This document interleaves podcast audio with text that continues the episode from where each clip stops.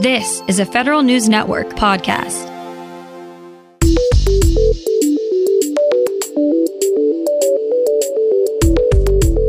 Coming up on today's federal newscast, the Labor Department is ready to help those who still have questions about the new minimum wage for federal contractors. The Postal Service wants to prevent workforce shortages before the holiday season. And a well known face in the federal technology community takes over as CIO of the Office of Personnel Management. These stories and more in today's federal newscast.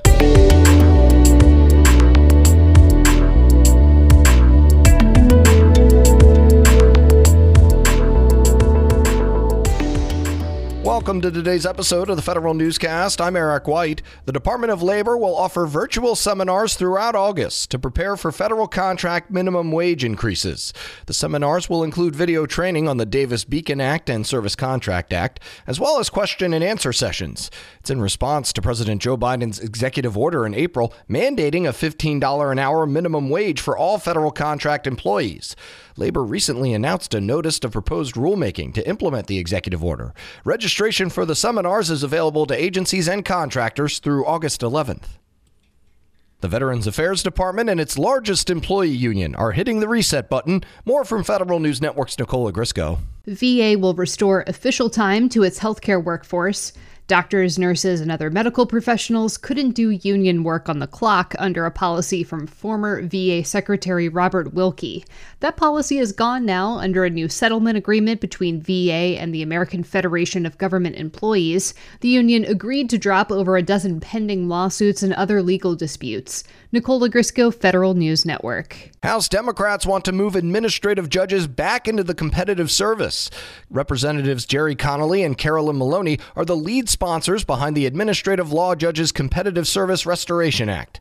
The bill would overturn a 2018 executive order that moved ALJs into the excepted service. It would require agencies to choose judges from a list of pre approved candidates from the Office of Personnel Management. The House Oversight and Reform Committee advanced the bill along party lines earlier this week. The IRS is awarding two contracts worth $151 million to help the agency with workforce training and moving to the cloud.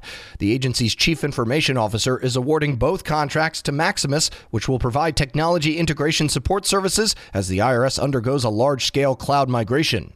Under the contract, Maximus will also help the IRS carry out a new work order under the American Recovery Plan and train IRS employees for upcoming filing seasons. A bill in the House would give more compensation and protections to whistleblowers in the IRS. The IRS Whistleblower Program Improvement Act would place interest on delayed awards, grant whistleblowers anonymity in court, and prevent payments from being deducted. Interest on awards would kick in one year after the fines are initially collected. The legislation would also allow IRS to retain 3% of the money collected to fund its whistleblower program. Democratic Congressman Mike Thompson introduced the bill to the Ways and Means Committee. The Postal Service is getting a handle on workforce shortages ahead of its peak holiday season. Federal News Network's Jory Heckman has the details. Postmaster General Louis DeJoy says USPS employees across 30,000 locations are coming back to work in higher numbers every day as COVID 19 vaccination rates go up. Ahead of the year end peak holiday operations, DeJoy tells employees in a video message that he plans to hire 40,000 seasonal workers and convert 33,000 non career employees to career status.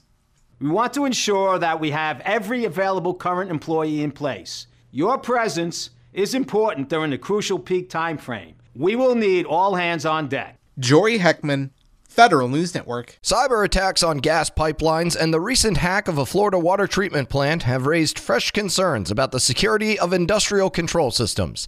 New legislation in the Senate would require the Cybersecurity and Infrastructure Security Agency to help critical infrastructure companies secure those important systems. It would also ensure CISA shares information about cyber threats with ICS users. The bill is sponsored by Michigan Democrat Gary Peters and Ohio Republican Rob Portman, who lead the Senate Homeland Security Committee. Lawmakers are pushing the Pentagon to reduce its reliance on China for key supplies. Federal News Network's Justin Doubleday reports. A House Armed Services Committee task force is out with a final report on critical vulnerabilities in the defense supply chain. The group is recommending legislation aimed at shoring up the defense industrial base. They also want to reduce the United States' reliance on China for things like rare earth elements, microelectronics, and pharmaceutical ingredients. Their proposals will be considered when the committee starts marking up the annual defense bill next week. Justin Doubleday, Federal News Network. You can check off the Securities and Exchange Commission and the Army Recruiting Command as two more agencies to make awards under the Telecommunications and Network Modernization Programs called EIS.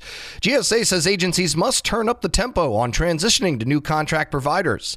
The SEC chose MetTel to provide fully converged voice data and video services. The Army Recruiting Command hired Lumen Technologies under a $52 million task order to provide high speed internet and voice over internet protocol services. OPM sticks with a familiar face to lead its technology modernization effort. Federal News Network's Jason Miller has the scoop. Guy Cavallo can remove the acting from his title to assume the permanent role as Chief Information Officer at the Office of Personnel Management. He has been the acting CIO since March, when Clare Martorana moved up to be the federal CIO. Cavallo joined OPM in September. Before coming to the agency, he spent almost four years as the deputy CIO at SBA, where he helped move the agency into the cloud and revamped its cybersecurity tools and capabilities. At OPM, Cavallo inherits an IT infrastructure that has been slow to modernize and an IT budget of more than $125 million. Jason Miller, Federal News Network. The Defense Department is offering a $150,000 prize to developers who can detect illegal fishing vessels.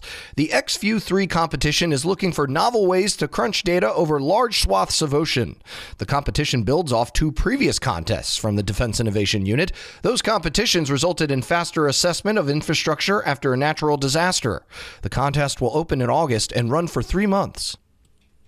The housing market is hitting explosive levels, and that's making it harder for soldiers who are on the move to find housing. Now the Army is stepping in. Federal News Network Scott Maucione has more. The Army says it's offering temporary housing in hotels for soldiers who are unable to find housing at their new stations. The service is also expanding its lead time so soldiers have about six months to prepare for a move.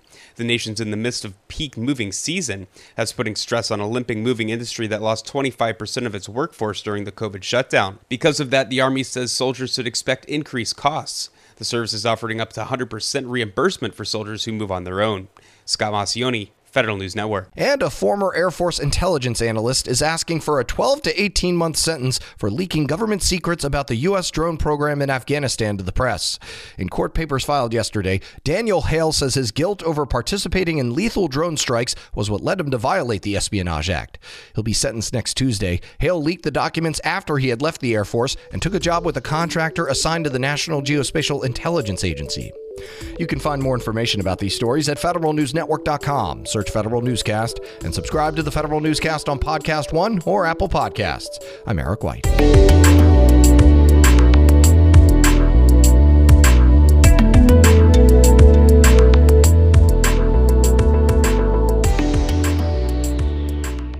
If you love to travel, you love cool experiences, I think you're going to love Viator. If you haven't heard, Viator is the world's leading travel experience marketplace. They've got everything from simple tours to extreme adventures, all the cool and interesting stuff in between as well. Well, this year, my wife and kids are making one of my bucket list trips come true. We're going to Sun Valley. So we're going to fly to Sun Valley, and I tell you, the thought of bringing skis, poles, boots, snowboards, everything overwhelming. But that's where Viator came in. They made this incredibly easy. I just opened the Viator app, searched Sun Valley, and boom, Viator arranges a first class experience, custom ski, snowboard, and boot fittings and tickets delivered right to the condo. It's pretty amazing. Experiences are what we love most about travel. They create these long lasting moments and make memories that will last a lifetime. Just download the Viator app now and use code Viator10 for 10% off your first booking. One app, over 300,000 experiences you'll remember. Do more with Viator.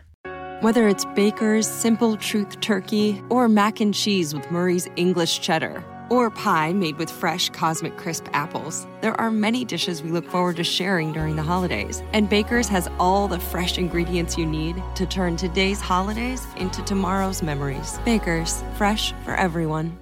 Get more ways to save at the Buy Five or More Save $1 each sale. Just buy five or more participating items and save a dollar each with card. Baker's, fresh for everyone.